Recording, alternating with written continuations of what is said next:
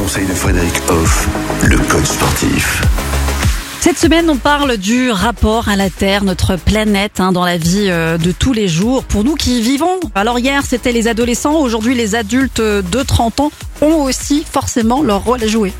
Oui, les adultes de 30 ans peuvent vraiment avoir des vies bien remplies entre les projets professionnels, les projets de vie, se construire une famille, construire une maison, beaucoup de choses. Mais pourtant, malgré cela, eh ben, on ne doit pas les empêcher de prendre soin de l'environnement.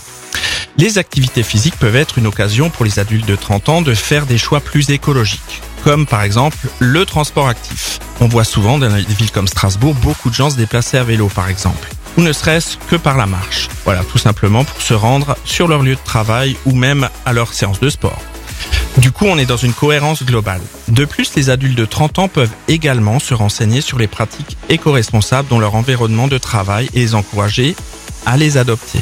Donc on est vraiment dans cette démarche proactive de chaque individu qui par rapport à la vie qu'il a, eh ben, agit pour que sa planète, notre planète, soit meilleure.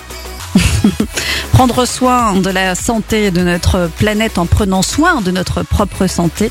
On met l'utile à l'agréable et notamment aussi pour les adultes de 50 ans qui peuvent aussi effectivement adapter leur vie et puis leurs pratiques sportives.